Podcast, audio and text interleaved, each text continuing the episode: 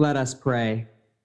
Send your Holy Spirit, O God, to infuse our hearts and open our minds to the grace revealed in the gospel of our Lord Jesus Christ. Give us grace to believe and in our belief to find power to follow you and to share your good news with all those whom we encounter. It's in Christ's name we pray. Amen. All right, today we dive into Romans chapter 7. And I want to start with verses one through six, but I don't want to allot more than 15 minutes here just to let you know because the real meat, I think, is in the latter half. But I don't want to skip over the first six verses. Paul writes, Do you not know, brothers and sisters, for I am speaking to those who know the law, that the law is binding on a person only during that person's lifetime. Thus, a married woman is bound by the law to her husband as long as he lives, but if her husband dies, she is discharged from the law concerning the husband. Accordingly, she will be called an adulteress if she lives with another man while her husband is alive. But if her husband dies, she is free from that law. And if she marries another man, she is not an adulteress. In the same way, my friends, you have died to the law through the body of Christ, so that you may belong to another, to him who has been raised from the dead, in order that we may bear fruit for God. While we were living in the flesh, our sinful passions, aroused by the law, were at work in our members to bear fruit for death. But now we are discharged from the law, dead to that which held us captive, so that we are slaves not under the old written code, but in the new life of the Spirit. So, as we begin Romans 7, Paul is clear on his audience. He is speaking to those Jewish Christians still clinging to the law as a significant aspect of their identity. He might also be speaking to Gentile Christians, trying to understand the significance and the meaning and the importance of the law. Uh, and so Paul offers an analogy about a married woman uh, being bound to her husband as long as the husband's alive, but being free to go to a different man if the husband dies. And somehow this is tied into what he is trying to say about the law. Um, Paul's one of those people who never learned in English class that the purpose of an illustration is to think make things more clear, uh, not more confusing. And so I'm going to do my best to unpack this little analogy for us. What I think Paul is saying here is that in the same way that a marriage covenant binds a woman to her husband, so the law bound Israel to Adam. If you remember Romans 5, Paul makes a comparison between life in Adam and life in Christ. Life in Adam is death, life in Christ is life. And so the law is not bad, but it functioned to tether Israel to Adam. And what Paul is saying is that through baptism and through faith, they died to Adam, and thus they have died to the very thing that bound them to Adam, which is the law. And so, in a sense, Paul's saying your lifetime in Adam has come to an end and this new life in the Spirit has been inaugurated. Um, Paul has already spoken of baptism. And so a transfer of solidarity has taken place. We are moved from being in Adam to in the Messiah. And so, even though the law is good, Paul has affirmed the law is good. And what we'll see in the second half of Romans 7 is that he'll need to exonerate the law uh, after you know, saying that it bound Israel to Adam. Um, so even though the law is good, it still had the practical effect of keeping Israel bound to Adam. And so this idea of you know being um, married to one person, then that person dies, so you can marry someone else. Although Paul doesn't explicitly say this, it's good to remember that one metaphor for the church is the bride of Christ, right? Uh, we are married to Christ. That's a metaphor we have in Scripture. And if we look in the Old Testament, this was a common metaphor where Israel was married to God, um, and Israel was often accused of being an adulteress.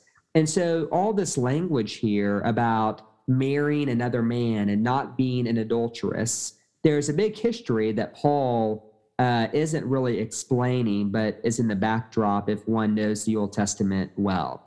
And so Paul says, You've died to the law uh, so that you can belong to another. And of course, Paul is speaking um, about God who raised Christ from the dead uh, and to the Messiah himself. In verse 5, Paul says, While we were living in the flesh, our sinful passions were at work in our members to bear fruit for death. One thing to note about the word flesh, the Greek is sarx, and the New Testament uses it in three ways. Sometimes it's positive, uh, as in when God says, I will pour out my spirit upon all flesh. Uh, positive in the sense that it's part of the created order. Um, sometimes it's neutral, it's just the part of creaturely life. And sometimes it's negative in that it is so easily corrupted and used by sin. And so, because Paul will offer a robust affirmation of the created order in Romans chapter 8, it's really important to say that Paul is not trying to set up this Platonic dualism between the flesh and the spirit in the same way that someone like Plato did. Because for Paul, the gospel is about resurrection, resurrection of the body, resurrection of the flesh, a new spiritual flesh given to us.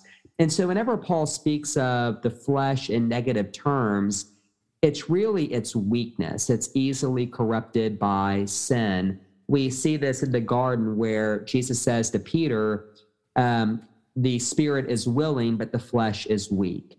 He doesn't say the flesh is bad, he just says the flesh is weak. And so when Paul kind of is down on the law and he kind of ties that into the weakness of the flesh, basically what he's saying is that the flesh is impotent to follow the law. And even if it was capable of following the law, that's not going to save us. What we really need is a transfer of solidarity. We need someone to take us out of our predicament and to move us into this new creation. And for Paul, that's exactly what God in Christ has done, and really the point of his analogy. So we'll go ahead and stop there, see what questions, comments y'all have about the first couple verses of Romans 7.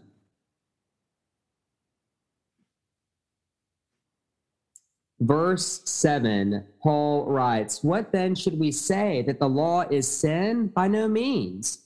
Yet, if it had not been for the law, I would not have known sin. I would not have known what it is to covet if the law had said, had not said, You shall not covet.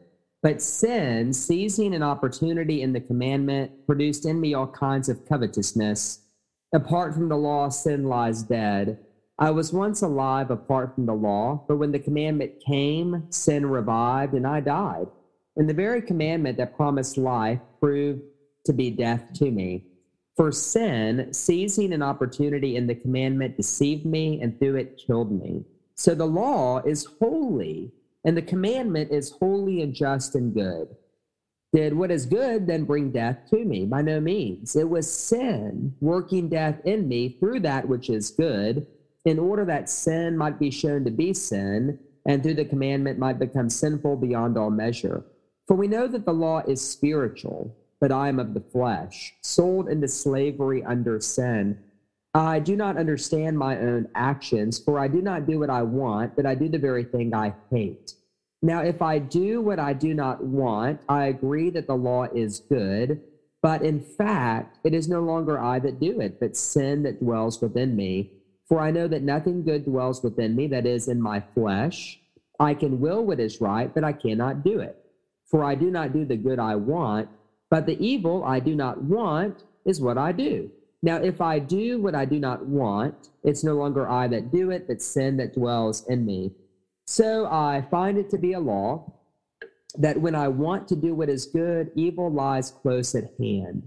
For I delight in the law of God in my inmost self, but I see in my members another law, at war with the law of my mind, making me captive to the law of sin that dwells in my members.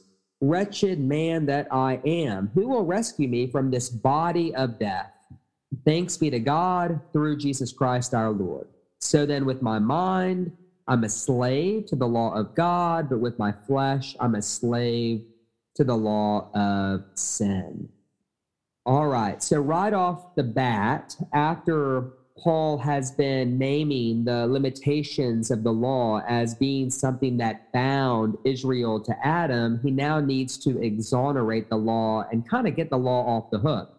So he asks point blank, Is the law sin? And Paul says, No. God gave the law. The law is holy. The law is good. The commandment is good. And so in verse 13, after saying that, he asks, Did what is good bring death? Did the law bring death? And again, Paul's answer is no. It was sin working death in me through that which is good, i.e., the law. That is what brought death to me. And so, one of the things that Paul has realized in his reflection is that the problem of humanity, the problem stalking humanity, is a lot bigger than he thought. It is sin with a capital S and death with a capital D, and it can't be dealt with by the law. And so he's in this position where, on the one hand, he has to affirm the law's goodness and the law's holiness, but then he basically has to say what its purpose is. And if one reads Paul's epistles, he often gives counter or, or kind of different understandings of what the purpose of the law is. So in Galatians, he says the law was a disciplinarian or a babysitter until Christ came basically something to take care of us until the big revelation of God in Christ came upon us. But here in Romans, it's as if Paul is saying that the purpose of the law was to be something of uh, a mirror or a floodlight that basically exposes the sin already at work in our members. Um, you know, I would not have known what it is to covet if the law had not said, You shall not covet you know, the, the law here is like a big flashlight that reveals the sin already present working its way through humanity. Uh, one metaphor I've heard is that uh, sin's like a burglar, right, that breaks into the creation, and the law is like an unlocked door that, in theory, could stop the burglar, but in reality, it's impotent, right? The burglar breaks right in. And the purpose of the law uh, is to allow sin to mete out its full measure so that it can then be tried, convicted, and sentenced. And that, of course, is the meaning of the cross. Now, whether or not that is a positive view of the law, we will save that for our discussion. And so in verse 14, he says, The law is spiritual, but I am of the flesh. I do not understand my own actions, for I do not do what I want, but I do the very thing that I hate many questions have arisen as to what Paul is doing here. Is he, you know, speaking uh, like Augustine did in his Confessions, offering his own autobiography? You know, young Paul finds himself at his own bar mitzvah, uh, unable to actually rein in his teenage desires. Is that what's happening? Or is he speaking of uh, Israel under Adam, you know, bound to the law? Um, not able to do the good that they want to do. Uh, I think that the truth is is that Romans can be read on a lot of different levels, but when Paul says in verse 17, it is no longer I that do it, but sin that dwells within me, not only is Paul interested in exonerating the law, but Paul also wants to untangle the I from the sin. Because remember, the I, whoever you are, has died, you've drowned in the waters of baptism, and you have been plunged into this new life in the Messiah. And so, for Paul, at our core, we are not what happens when sin is working in and through our members to bear fruit for death. That's a metaphor Paul uses. Uh, and so, Paul here is not just exonerating the law, but in a sense, if this is the story of Israel bound to Adam, he's also exonerating Israel, right? Because Paul has already basically articulated his belief that Israel failed in her vocation to be a light to the nations, and that the way that God has kept God's covenant is by raising up the true Israelite, the son of David, to die on a cross and be raised on the third day. And so it'd be very easy to read Romans and to condemn the law and the people of Israel. And so whenever Paul says, it's not I that do it, it's sin that dwells within me, if he is speaking as Israel, bound to Adam under the law, he is exonerating Israel in a sense, basically saying that it wasn't that Israel failed, but that sin prevailed and that it needs to be dealt with. And then, of course, that's what he turns to in verse 24 Wretched man that I am, who will rescue me from this body of death? Uh, whenever Paul says body of death, I think it's worth noting that in the Old Testament, contact with a dead body made one unclean. And so Paul is essentially saying we live in a dead body. And so Paul is highlighting not just the moral horror of our situation, but also the cultic horror, as if to say, okay, here we are. The law has not really done anything other than tether us to Adam. Uh, we are unfit for the presence of God if we remain in Adam. So, what's going to happen? And then, of course, verse 25 thanks be to God through Jesus Christ our Lord. And so, Paul really aggravates here the situation of human beings in Adam. It's where we can will the good, but we cannot do it. We might want to follow the law of God with our mind, but we're sold into slavery in the flesh. I mean, he really aggravates the problem, basically says, You are helpless. And what you need is not improvement or a seven point plan, but what you need is rescue. You're in a body of death. And that, of course, would be horrible news if that's where the epistle ended. But instead, he says, Thanks be to God through Jesus Christ our Lord. And so, as we read Romans 7, I believe we need to read this chapter on many different levels simultaneously.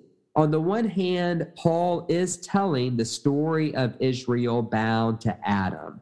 You know, think of them worshiping the golden calf. They want to follow Moses, they want to be the new Exodus people, but at the end of the day, sin dwelling in them makes them bow down before a golden calf and worship that calf. Um, they have the law, but they find themselves powerless to keep the law. Wretched people who they are, you know, who will deliver them from this body of death? Then it's the story of Adam in the garden right before the fall whenever Paul says, I was once alive apart from the law, but when the commandment came, sin revived and I died, and the very commandment that promised life proved death to me. Many commentators have said that Paul here is speaking of Adam right before his downfall. And so I think that we can read it on that level as well. I think that we can read this chapter as our own experience, uh, as the old man gasping for air as the new creation breaks in, or as the story of our life whenever the old man, though technically dead, uh, is running the show. We find ourselves doing the same old things we don't want to do, even though our mind knows we should be doing something else, right? The old man is still operative, even though we are ourselves a new creation. And then, of course, I think it can be read as Paul's own experience as a human being. I don't think Paul is doing philosophy here. I think that he has some experience as he reflects on his own life of wanting to follow the spirit of the law to the full and finding himself powerless to do it. And I think Paul has some experience of receiving the Holy Spirit and of a new capacity being opened in his life. Remember, one day he's going to Damascus to stone Christians. The next day he's knocked off his horse, blind, and he has to go see Ananias to be healed. I mean, that's part of Paul's story. And so, because Paul has had this powerful conversion experience, I think Paul is able to reflect on who he was prior to knowing Christ and maybe who he is whenever the Spirit is not operative fully in his life versus who he knows himself to be, having been transferred fully into um, the church, into the Messiah. So I'm going to go ahead and stop there. And we have about 25 minutes, 30 minutes. We can reflect on all of Romans 7.